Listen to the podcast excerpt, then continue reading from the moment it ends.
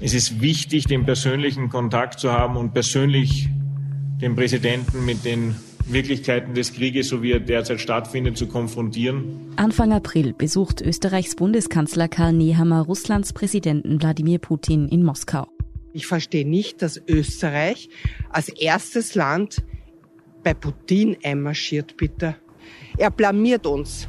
Es hilft Putin aus der politischen Isolation und insofern halte ich diesen Besuch für keine kluge Entscheidung. Es ist ein Besuch, der für viel Kritik an Karl Nehammer sorgt, in der heimischen Bevölkerung genauso wie bei erfahrenen Russland-Experten.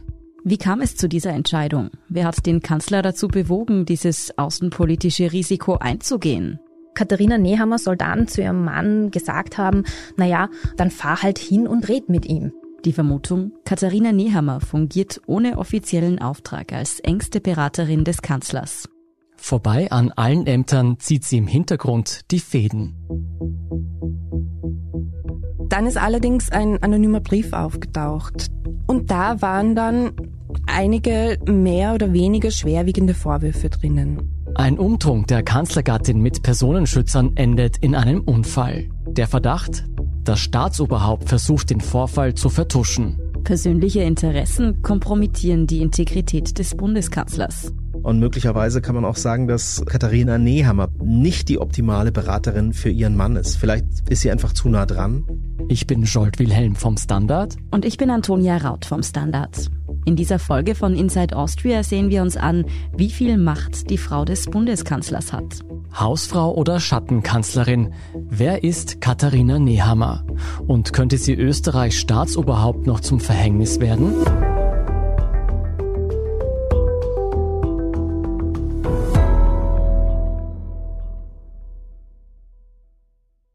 Bevor es losgeht, noch ein Hinweis. Sie kennen mich noch nicht. Ich bin Antonia Raut und arbeite als Audioredakteurin beim Standard. Dort moderiere ich für gewöhnlich den täglichen Nachrichtenpodcast Thema des Tages. Aber diese Woche springe ich für unsere Spiegelkollegin Lucia Heisterkamp ein. Schön, dass du dabei bist. Und noch ein Hinweis, in dieser Folge sprechen wir auch über strafrechtliche Vorwürfe. Für alle Beschuldigten gilt die Unschuldsvermutung. Und jetzt geht's los. This is Houston. F2, 1160 second for shadow photography on the sequence camera. Juli 1969. Die NASA-Kommandozentrale übermittelt gerade die Einstellungen für eines der bedeutendsten Fotos in der Menschheitsgeschichte. Diese Szenen werden weltweit übermittelt. Auch der österreichische Rundfunk ist live dabei. Es ist dies nicht eine Fernsehshow, die gemacht wird vom Mond für das Fernsehen, sondern das Fernsehen auf der ganzen Welt. Die Öffentlichkeit muss sich nach den Astronauten richten. Der Mann, den Sie hier hören, ist ORF-Moderator Peter Niedetzky und er wartet auf die historische Botschaft aus dem All. Diese beiden Männer entscheiden nicht nur über ihr eigenes Leben dort oben. Sie entscheiden über den größten Auftrag vielleicht, den überhaupt je Menschen auf der Erde bisher bekommen haben.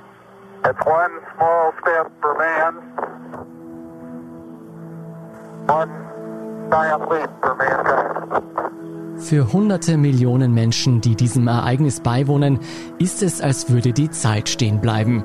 Oder besser gesagt, als wäre es der Beginn einer neuen Ära. Und für den jungen Moderator Niedetzky ist es ein früher Höhepunkt einer noch langen Fernsehkarriere. Wir haben eben den neuesten Infratest bekommen des Monats November hier im ORF. Und da hat Aktenzeichen XY den ersten Platz aller Fernsehsendungen im ORF eingenommen. Daher die Blumen zurück nach München. Was der österreichische Aktenzeichen XY-Mann Niedetzky im Jahr 1987 noch nicht weiß, seine damals vierjährige Tochter Katharina wird 35 Jahre später die Ehefrau des österreichischen Bundeskanzlers Karl Nehammer sein und für Schlagzeilen sorgen. Aber eins nach dem anderen. Katharina Nehammer ist Wienerin. Sie wurde in Hitzingen in dem Wiener Bezirk geboren und hat den schlussendlich auch eigentlich nie verlassen. Sie wohnt dort bis heute. Das ist unsere Kollegin Katharina Mittelstädt. Sie ist stellvertretende Leiterin des Innenpolitikressorts beim Standard. Und sie hat sich Frau Nehammers Werdegang etwas genauer angesehen. Wenn man im Umfeld recherchiert, heißt das eigentlich, ihr Elternhaus war nicht parteipolitisch. Sie wurde als Kind nicht parteipolitisch in irgendeine Richtung geprägt. Nach der Matura studiert sie vorübergehend Wirtschaft. Dann Jus oder Jura, wie man in Deutschland sagt, bricht beide Studien aber ab. Ihr großes Interesse gilt schon wie bei ihrem bekannten Vater den Medien, allerdings hinter der Kamera. Ich wünsche Ihnen einen wunderschönen Nachmittag. Niemand bereut gerne. Und dennoch tun wir es. Und glauben Sie mir, nicht einmal die erfolgreichsten Menschen auf dieser Welt sind davor gefeit, sich falsch entschieden zu haben. Katharina Nehammer landet in der Redaktion der Barbara Kali Show, eines bekannten österreichischen Talkformats. Dann wechselt sie zum damals neu gegründeten Sender Puls TV, heute Teil von Pro7 Sat1. Und nicht nur Medien haben es ihr angetan. Katharina und Karl Nehammer haben sich offenbar eigentlich schon als Kinder kennengelernt, irgendwie über die Eltern. Sie kommen zusammen, da war Katharina Nehammer 20 Jahre alt, also noch relativ jung und Karl Nehammer ist 10 Jahre älter als sie, also der war damals 30. 2007 heiraten die beiden. Sie übernimmt seinen Nachnamen. Und über ihren Mann kommt Katharina Nehammer in Kontakt mit der Volkspartei, der ÖVP. Das trifft sich insofern gut, dass sie durch die Medienarbeit ein ausgeprägtes Gespür für PR und Kommunikation entwickelt hat. Katharina Nehammer ist eigentlich eine relativ klassische Pressesprecherin, wie man sie sich vorstellt. Also sie ist sehr zugänglich, sie ist eine offene Person, sie erzählt gerne, sie redet viel, sie lacht. Es gibt wahrscheinlich irgendwie zwei Typen von Pressesprechern. Die einen sind eher so die, die ganz stringent einfach Informationen weitergeben und Anfragen beantworten. Und dann gibt's die, die eher auch irgendwie so ein bisschen rundherum erzählen, die gerne Hintergrundinformationen geben. Und ich würde sagen, Katharina Nehammer war eher der zweitere Typus Pressesprecherin. Die erste Berührung mit der Politik hat sie bereits 2004.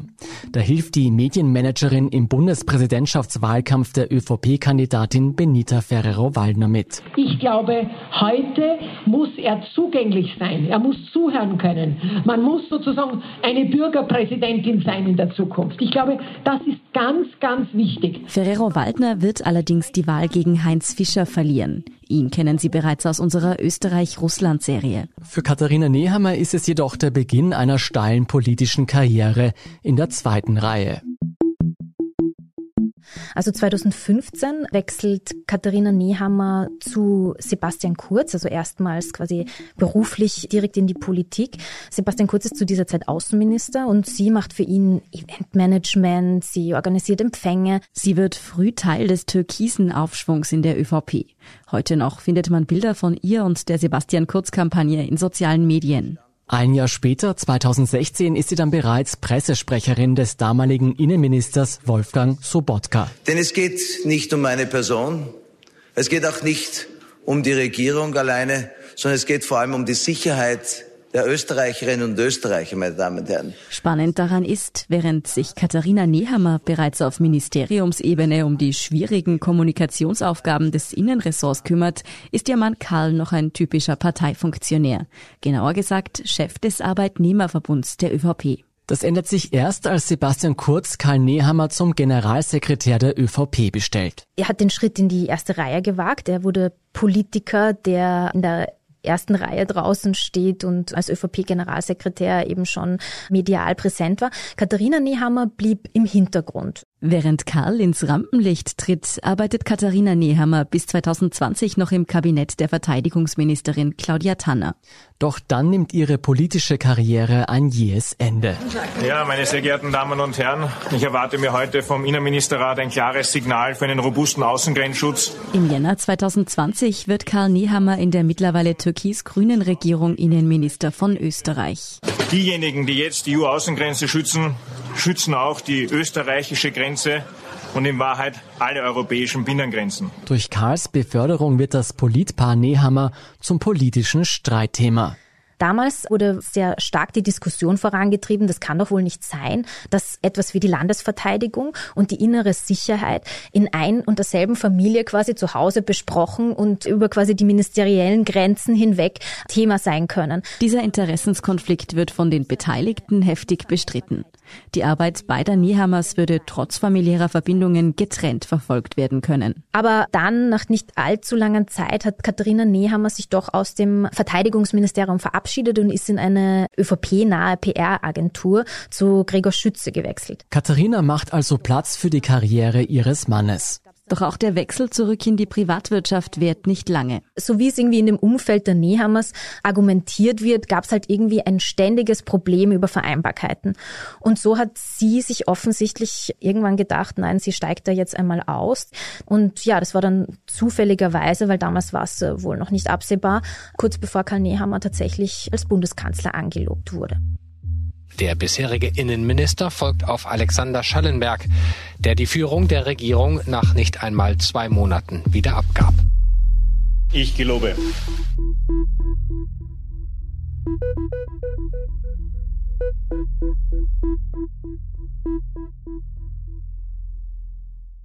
Karl Nehammer wird angelobt und Katharina Nehammer arbeitslos. Die Frau, die von Wegbegleitern und Insiderinnen als Political Animal beschrieben wird, die von ihrem prominenten Vater das mediale Geschick geerbt und sich hochgearbeitet hat, geht ihrer Profession plötzlich nicht mehr nach. Zumindest öffentlich eigentlich das erste Mal, dass Katharina Nehammer auffällig wurde als unter Anführungsstrichen Kanzlergattin, war damals, als Karl Nehammer als Kanzler der Kronenzeitung, der größten Tageszeitung Österreichs, einem Boulevardmedium, ein Interview gegeben hat aus dem Auto hinaus. Das Interview vom Februar 2022, das Kollegin Katharina Mittelstädt hier beschreibt, ist in mehrerer Hinsicht ungewöhnlich. Fotos zeigen, wie die gesamte Kanzlerfamilie in Urlaubskleidung Teil einer medialen Inszenierung wird. Das ist auch etwas, was sie als seine Beraterin sich für ihn überlegt hat. Er soll nahbar wirken, er soll ein Mensch sein. Nach Sebastian Kurz, der zwar sehr populär war, aber doch auf Distanz. Soll jetzt quasi Karl Nehammer der sein, der an den Menschen dran ist, der ein normaler Österreicher ist, wie alle anderen auch. Der Lautsprecher ist an, die ganze Familie hört zu und es ist Frau Nehammer, die am Steuer sitzt. Nicht nur hat sie für ihren Ehemann und Kanzler einen eigenen neuen Stil überlegt, sie scheut auch nicht davor zurück, selbst Teil dieser Inszenierung zu werden.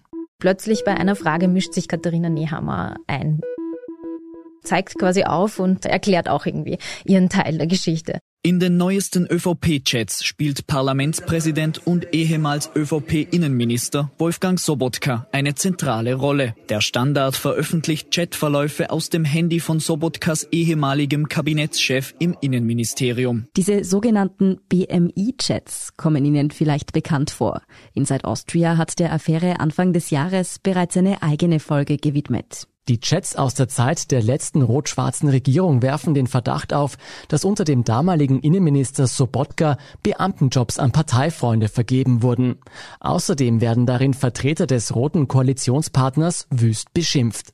Und aufgekommen ist die Sache unter anderem, weil Katharina Nehammer damals bei einem Teambuilding-Ausflug des Kabinetts Sobotka ein Missgeschick passiert ist da ging es halt damals darum, dass es bei einem Kanu-Ausflug das äh, Kanu gekentert ist, die Handys in den Fluss gefallen sind und so sind sie dann zu dem Verfassungsschutz und später dann eben auch an die Öffentlichkeit gelangt. Laut Erzählung war Katharina Nehammer schuld am Kentern der Kanus und daran, dass das Handy des Kabinettschefs ins Wasser fiel wofür Katharina Nehammer freilich nichts konnte, dass dann abtrünnige Mitarbeiter des Verfassungsschutzes, die das nasse Handy eigentlich retten hätten sollen, die Chatdaten an die Öffentlichkeit brachten.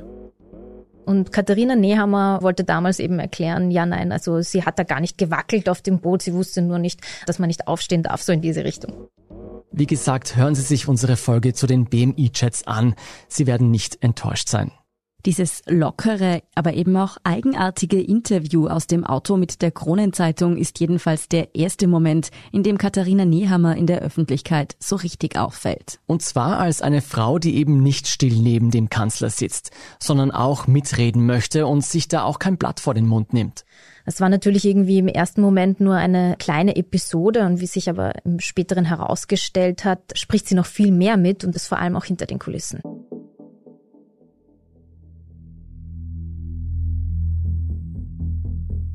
Der österreichische Kanzler Nehammer hat am Samstag die Ukraine besucht. Danach ist er nach Russland weitergereist. Nun ist Nehammer der erste EU-Regierungschef bei Putin seit Kriegsbeginn. Das Gespräch sei hart und direkt gewesen, sagt Nehammer. Anfang April trifft Karl Nehammer Wladimir Putin in Moskau. Österreichs Kanzler will vermitteln und er inszeniert sich diesmal als Brückenbauer.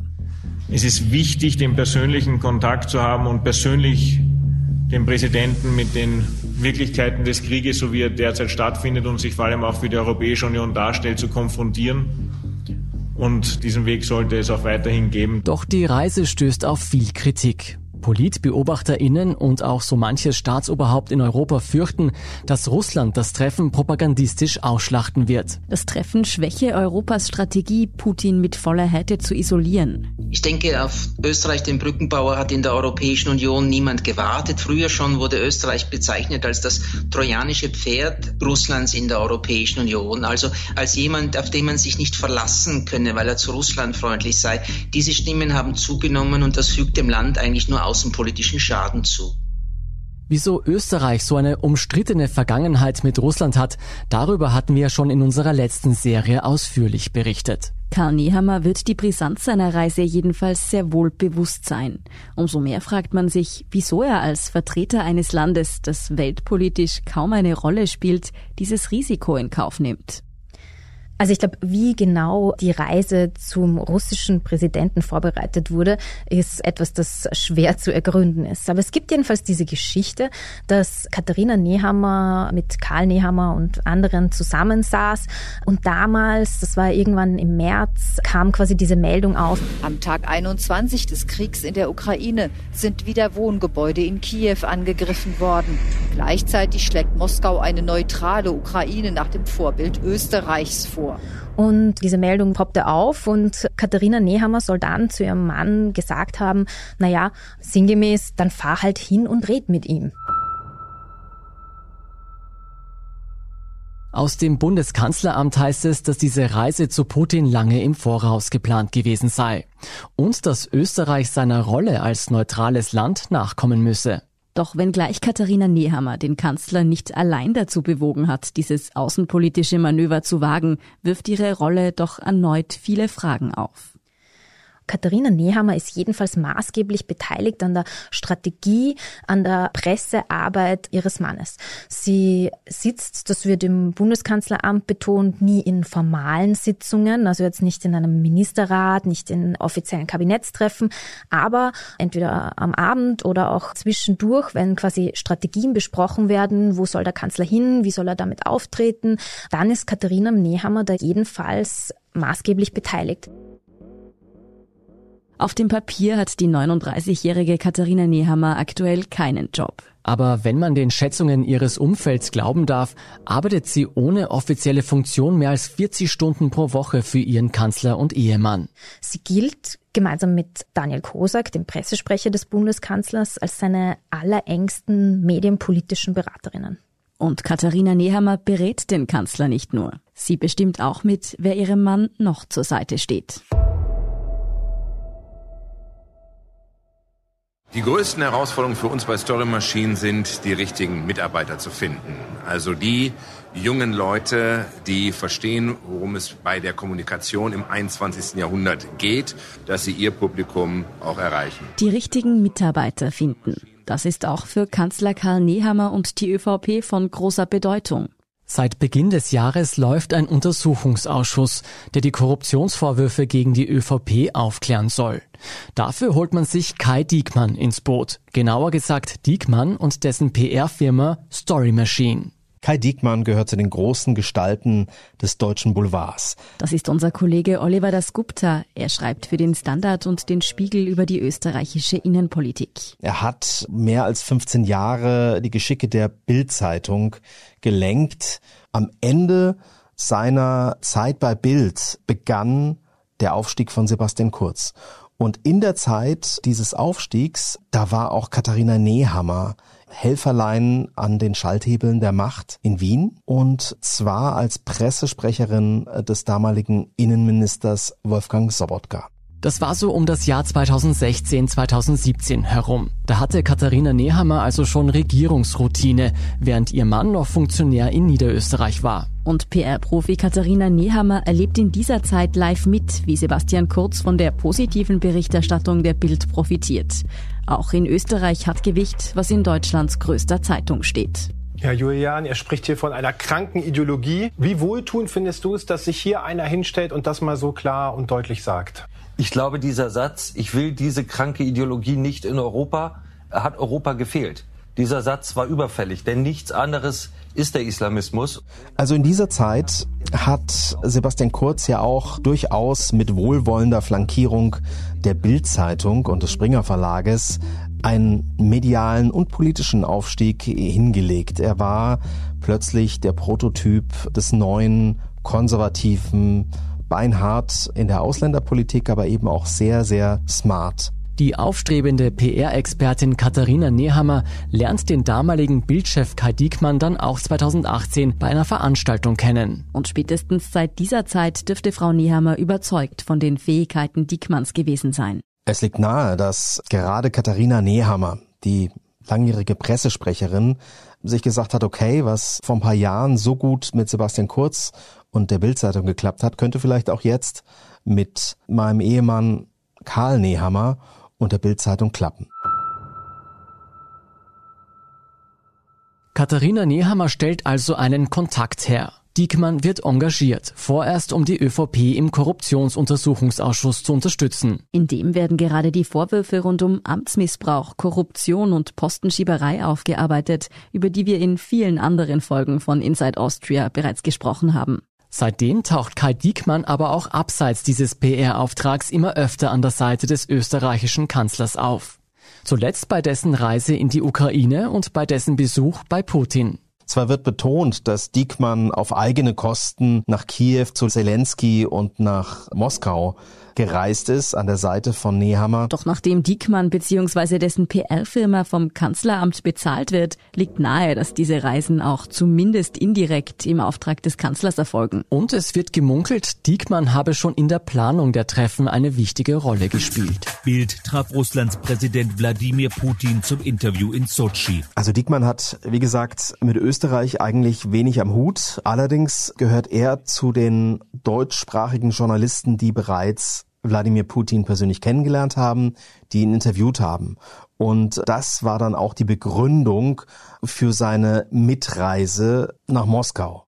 Katharina Nehammer schafft es also, den ehemaligen Bildchefredakteur und dessen Expertise ins Kanzlerteam zu holen. Ein genialer Schachzug, könnte man denken. Doch zumindest in einer Hinsicht geht dieser Plan nach hinten los dass man nach Moskau fliegt, da ähm, gibt man sozusagen Wladimir Putin eine Art Aufwartung in einer Zeit, in der er in grausamer Weise hier in der Ukraine jeden Tag sein wahres Gesicht zeigt. Deswegen halte ich diesen Besuch von Karl Nehammer für einen großen Fehler des österreichischen Kanzlers. Ab dem Zeitpunkt, als klar wurde, dass Nehammer zu Putin reist, hat sich die Bild-Zeitung, namentlich Paul Ronsheimer, sehr kritisch geäußert über Nehammer und überhaupt über diesen Gedanken, dass jetzt jemand in dieser Phase den Kreml-Chef besucht. Der stellvertretende Bildchefredakteur Paul Ronsheimer sieht Österreichs Besuch also kritisch. Und manche BeobachterInnen halten Nehammers Einbindung von Diekmann für einen Fehler. Was man zum jetzigen Stand feststellen kann, ist, die Einbindung von Kai Diekmann durch Katharina Nehammer ist offensichtlich eher suboptimal. Also vielleicht ist er einfach der falsche Berater zurzeit für Karl Nehammer. Und möglicherweise kann man auch sagen, dass Katharina Nehammer bei all ihrer kommunikativen Expertise nicht die optimale Beraterin für ihren Mann ist. Vielleicht ist sie einfach zu nah dran. Katharina Nehammer hat also großen Einfluss auf ihren Mann. Ob dieser jetzt gut oder schlecht ist, zu dieser Frage kommen wir noch. Vorher wollen wir aber wissen, darf sie das eigentlich?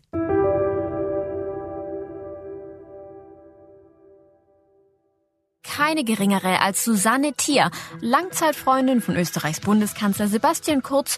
In einem bodenlangen Kleid mit buntem Blumenprint zieht die hübsche Blondine alle Blicke auf sich. Erste Einschätzung zum Wahlergebnis. Ihr Mann hat leider die Kanzlerschaft verloren. Ich bin Demokratin sage aber, mein Herz liegt bei der äh, Politik des Christian Kern und mit dem Rechtspopulismus will ich mich nicht so recht identifizieren. Wer versucht, Katharina Nehammers Rolle zu verstehen, der landet wohl oder übel bei ihren Vorgängerinnen, den Frauen anderer österreichischer Bundeskanzler.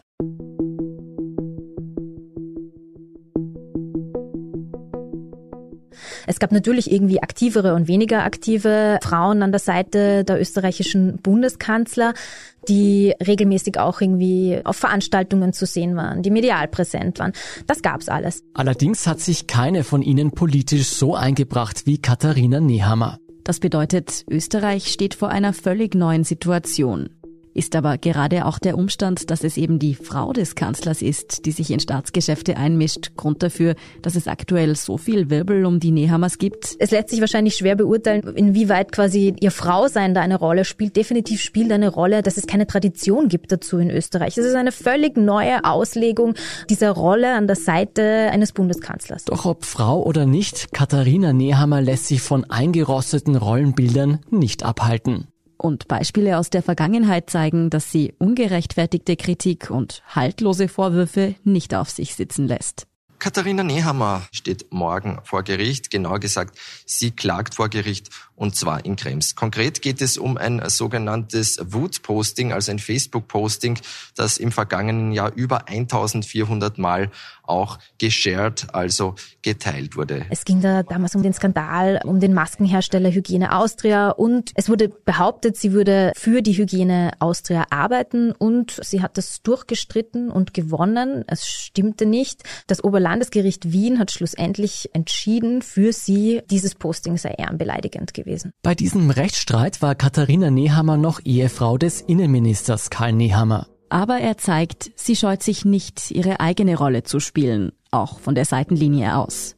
Und das hat sich seit ihr Mann Kanzler ist offenbar nicht geändert. Doch wie weit darf sie dabei als Kanzlergattin gehen?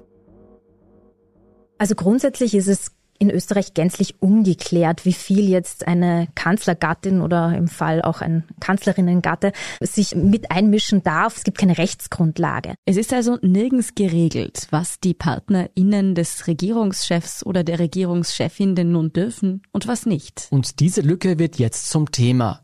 Denn Katharina Nehammer will mitmischen.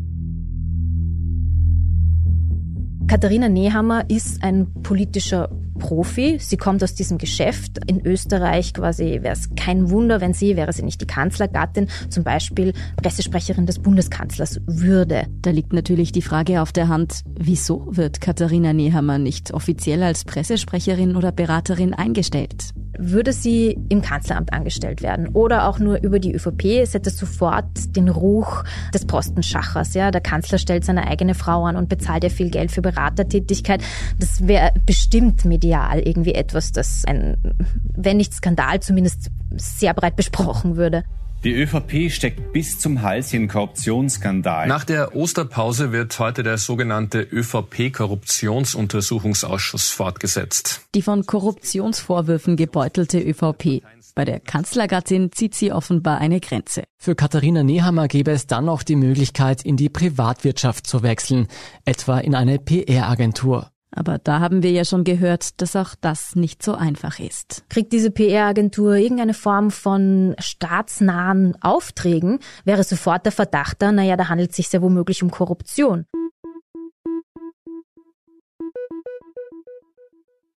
Nicht ungerechtfertigterweise, also dem müsste man natürlich irgendwie auf den Grund gehen. Und so wird eigentlich argumentiert im Bundeskanzleramt, naja, Frau Nehammer, was soll sie denn machen? Sie unterliegt de facto einem Berufsverbot. Wenn man dieser Argumentation folgt, dann liegt auch der nächste Schluss nahe. Wenn der Kanzler eine Frau hat, die genau in diesem Bereich sehr viel Expertise mitbringt. In der Politik geht es auch viel um Loyalität, geht es auch viel um Vertrauen, geht es darum, dass man sich gut beraten fühlt und nicht nur gut beraten wird, damit diese Empfehlungen auch angenommen werden. Natürlich vertraut der Kanzler auf ihre Expertise, auf ihre Meinung und fragt bei ihr nach. Was unsere Kollegin Katharina Mittelstädt da sagt, das Kanzlerpaar Nehammer hat seiner eigenen Ansicht nach keine Wahl. Da Frau Nehammer ihren Mann nicht offiziell beraten kann, tut sie es eben inoffiziell. Dazu muss man sagen, das angebliche Berufsverbot, es gibt es nicht. Zumindest offiziell nicht. Und die jetzige Konstellation sorgt jedenfalls für ein großes Problem selbst wenn sie jetzt nur Beraterin wäre und angestellte Beraterin, dann gäbe es natürlich in irgendeiner Form eine Verschwiegenheitsverpflichtung in einem Vertrag. Ja, dann gibt es da gewisse Klauseln, die sie unterschrieben hat. Es gibt quasi eine klare Regelung, was sie tun darf und was sie nicht tun darf, und das wäre geregelt. Und so etwas gibt's logischerweise in dieser Form nicht. Fakt ist, Katharina Nehammers Involvierung in die Politik ist in dieser Form problematisch. Und das fällt immer öfter auf. Beispielsweise, als sie den Kanzler bei einer Reise begleitet. Es gibt Reisen des Bundeskanzlers, da ist es quasi erwünscht, dass er seine Partnerin oder das Staatschefs und Staatschefinnen, wenn sie sich irgendwo treffen, ihre Partner und Partnerinnen mitnehmen. Dann gibt es aber auch Arbeitsbesuche, bei denen diese repräsentative Begleitung nicht gebraucht wird. Katharina Nehammer ist bei einer solchen Reise nach Berlin aber trotzdem mitgefahren. Auf eigene Kosten, wie es heißt. Unter anderem steht dort ein Treffen mit dem Bruder des Kiewer Bürgermeisters auf dem Programm. Der Ex-Boxer Wladimir Klitschko trifft den österreichischen Kanzler abends in einer Hotelbar. Die unglaubliches Durchmachen Vitali, sein Bruder, als Bürgermeister von Kiew, Wladimir, der an seiner Seite steht. Über sie kann ich Danke sagen an alle Österreicher, weil letztendlich sie repräsentieren das Volk, das Land Danke für die Unterstützung. Da waren offenbar einerseits auch Journalistinnen und Journalisten dabei und eben auch Katharina Nehammer. Und da wurde von der Opposition, also allen voran denke ich von der FPÖ und von den Neos kritisiert, naja, was ist da quasi wieder die Trennlinie? Was ist beruflich und was macht die Ehefrau des Bundeskanzlers dort an der Bar, wenn Karl Nehammer ein Arbeitsgespräch führt? Katharina Nehammer bewegt sich also wieder einmal in ihrer Grauzone. Und das ist halt dieser schmale Grat, den die zwei immer wieder beschreiten und der jetzt gerade auch neu quasi definiert wird durch diese Art von Beziehung, die die zwei führen. Und da gibt's einfach immer wieder viele Fragen und das berufliches oder professionell und privat oft womöglich vermischt wird in einer Art und Weise, wo man dann an eine Grenze gelangt, die nicht mehr in Ordnung ist, hat eigentlich dieser Cobra Gate gezeigt. SPÖ und FPÖ fordern Aufklärung über einen Autounfall, den zwei Personenschützer des Kanzlers offenbar betrunken verursacht haben. Sollen die beiden Beamten doch gemeinsam mit Katharina Nehammer in ihrer Wohnung Bier und Wein getrunken haben? Es ist ein verhängnisvoller Vorfall. Ein Vorfall, der die privaten und beruflichen Grenzen des Kanzlerpaars Nehammer verschwimmen lässt und Katharina Nehammer gänzlich ins Licht der Öffentlichkeit rückt. Da geht es darum, dass sich zwei Leute betrunken in ein Auto gesetzt haben und dann einen Parkschaden verursacht haben. Das ist unsere Kollegin Gabriele Schandl vom Standard. Sie hat sich den als Cobra Gate bekannten Vorfall genau angesehen. Das ist nicht toll natürlich, aber das ist grundsätzlich auch keine Meldung in einer überregionalen Zeitung. Nur die zwei Personen waren die Personenschützer von Katharina Nehammer und der Unfall ereignete sich vor deren Wohnung in Wien. Also, zwei Personenschützer der österreichischen Polizeispezialeinheit Cobra bauen einen Unfall. Betrunken. Und das wortwörtlich vor der Haustür des Kanzlers. Anfangs ist der Vorfall trotzdem keine große Sache. Das Innenministerium beruhigt. Die Beamten seien nicht im Dienst gewesen, sie hätten sich in einem Beisel betrunken. Die Nehammers hätten mit all dem gar nichts zu tun. Dann ist allerdings ein anonymer Brief aufgetaucht. Den hat die SPÖ in einer parlamentarischen Anfrage veröffentlicht, zumindest zum Teil. Und da waren dann einige mehr oder weniger schwerwiegende Vorwürfe drinnen. Geschrieben wurde der Brief angeblich von einem Cobra-Beamten. Und das Schreiben enthält so viel Hintergrundwissen und Details, dass klar ist, es muss wirklich von einem Insider stammen. Der Verfasser bezeichnet sich selbst als frustriert und er erhebt schwere Vorwürfe gegen die Nehammers. Der spricht eben davon, dass die Nehammers die Personenschützer zu privaten Zwecken einspannen sollen, dass es da irgendwie ein bisschen ein ungesundes privates, persönliches Verhältnis gebe zwischen vor allem Katharina Nehammer und einigen der Personenschützer. Dazu muss man wissen, ob ein Staatsoberhaupt und dessen Familie Personenschutz erhalten und wer sie letztlich beschützt, darüber entscheidet in Österreich nicht das Bundeskanzleramt, sondern das Innenministerium. Und dass das prinzipiell nicht besonders angenehm ist, wenn immer jemand auf einen aufpasst, liegt auf der Hand so ein Personenschutz, der ist wirklich sehr, sehr nah an einem dran. Kann ich mir gut vorstellen, dass das durchaus belastend sein kann, vor allem wenn das vielleicht dann eine Person ist, mit der man wirklich überhaupt nicht klarkommt, mit der man sich einfach persönlich nicht versteht. Also da gibt's natürlich Abstufungen, Grauzonen, wie weit man da jetzt als Schutzperson mitreden kann und wie weit nicht, aber in der Familie Nehammer dürfte das relativ weit gegangen sein. Laut des anonymen Briefs haben die Nehammers deshalb interveniert und mitbestimmt, wer sie beschützt. Mit den Bodyguards sollen sie dann einen fast freundschaftlichen Umgang gepflegt haben. Und dieses ungesunde Naheverhältnis habe dann auch zu dem folgenschweren Unfall geführt. Der soll sich nämlich anders abgespielt haben als ursprünglich behauptet. Da ist die Rede davon, dass diese Cobra-Beamten sich direkt in der Wohnung der Nehammers und vor allem auch mit Katharina Nehammer betrunken haben sollen. Und vor allem, und das ist meiner Meinung nach auch der schwerwiegendste Vorwurf, ist in diesem anonymen Brief die Rede davon, dass die Nehammers versucht haben sollen, diesen Vorfall zu vertuschen. Durch diesen Brief wird der Vorfall plötzlich zum Politikum. Und vor allem auch dadurch, wie der Kanzler auf die Vorwürfe reagiert. Heute ist eine rote Linie in der politischen Auseinandersetzung massiv überschritten worden. Aus dem heraus gibt es jetzt eine parlamentarische Anfrage, deren Inhalt auch ein anonymes Schreiben ist, in dem die Unwahrheit behauptet wird. Karl Nehammer hat auf diesen Vorfall sehr ungewöhnlich reagiert.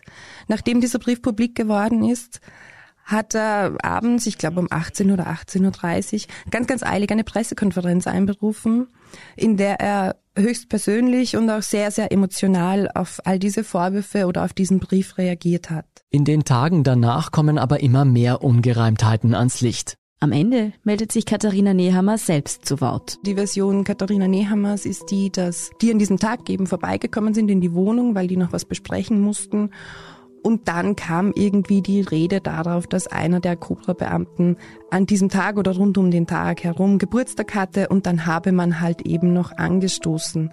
Da muss man jetzt dazu sagen, bei einem der Cobra-Beamten wurden 1,2 Promille im Blut gefunden. 1,2 Promille. Dafür braucht es definitiv mehr als ein Glas Sekt zum Anstoßen. Das ist klar. Zu diesem Zeitpunkt stehen also gleich zwei Fragen im Raum. Stimmt diese Erzählung und haben die Personenschützer wirklich allein noch woanders weitergetrunken? Aber viel entscheidender ist die zweite Frage. Der ganz zentrale Vorwurf ist eben der der Intervention, der Vertuschung, der Vorwurf, dass da im Nachhinein an der Dienstzeit geschraubt wurde, Protokolle verfälscht wurden. In dem anonymen Brief von dem frustrierten Cobra-Beamten steht nämlich auch Folgendes. Die Nehammers sollen im Nachhinein versucht haben, den Vorfall unter den Teppich zu kehren und dafür politisch interveniert haben. Es wird ein Anfangsverdacht geprüft wegen mutmaßlichen Amtsmissbrauch. Hier hören Sie unseren Kollegen Jan Michael Machert vom Standard. Auch er hat sich die Causa Cobra angesehen gegen den Direktor der Cobra, Bernhard Treibenreif. Dieser soll veranlasst haben, dass der Unfall mit den betrunkenen Beamten so dokumentiert wird, dass er mit der Version der Nehammers zusammenpasst. Haben die Nehammers also ihre Kontakte spielen lassen, um den Vorfall zu vertuschen? Also Intervention wäre natürlich, sollte sich das als richtig herausstellen, natürlich schwerst problematisch aus Sicht der Kanzlerfamilie. In der Frage des Amtsmissbrauchs stehen die Ermittlungen aber noch ganz am Anfang. Hier wird sich zeigen, welche Folgen das speziell für Karl Nehammer noch haben könnte. Was Katharina Nehammer betrifft, hat der Vorfall aber schon jetzt eine gewichtige Konsequenz. Am Anfang war uns sehr unklar, wie wir darüber berichten sollen. Denn Katharina Nehammer kommt zwar aus der Politik, sie ist zu diesem Zeitpunkt aber in keinem politischen Job mehr tätig. Sie ist eigentlich eine Privatperson. Inzwischen durch die Cobra-Affäre ist eigentlich immer klarer geworden durch ihre eigenen Aussagen, dass Katharina Nehammer sich selbst als Beraterin des Kanzlers bezeichnet. Er, dass er auch selbst so sieht, dass sie eine sehr einflussreiche Person für seine Entscheidungen ist. Sie wurde eigentlich im Zuge dieser Affäre immer mehr zu einer öffentlichen Person und uns wurde immer klarer, welchen Einfluss sie auf die Entscheidungen des Kanzlers hat, der ihr Mann ist. Die Cobra-Affäre zeigt also nicht nur abermals, dass Katharina Nehammer eine wichtige Beraterin des Kanzlers ist und welchen Einfluss sie auf ihren Mann hat. Sie zeigt auch, wie problematisch es werden kann, wenn sich berufliche und private Interessen kreuzen und wie weit Nehammer bereit ist, für die Fehler seiner Frau zu gehen. Ich finde es traurig, dramatisch und unehrenhaft. Also was an dieser Causa so spannend ist und auch an diesem ominösen anonymen Brief, der ja am Anfang genau das war, ein ominöser Brief, ist, dass sich die Inhalte dieses Briefes doch Stück für Stück für Stück bewahrheiten. Das wird nach und nach klar, dass da sehr wohl was dran ist und wo eben auch die Justiz aktiv wird. Ob Karl Nehammer tatsächlich versucht hat, Einfluss auf den Cobra-Direktor zu nehmen, das ist noch völlig offen. Für ihn und alle Beteiligten gilt die Unschuldsvermutung. Die Affäre ist aber ein weiteres Indiz. Im Hause Nehammer verschwimmen die Grenzen zwischen Politik und Privatleben. Und das birgt Risiken.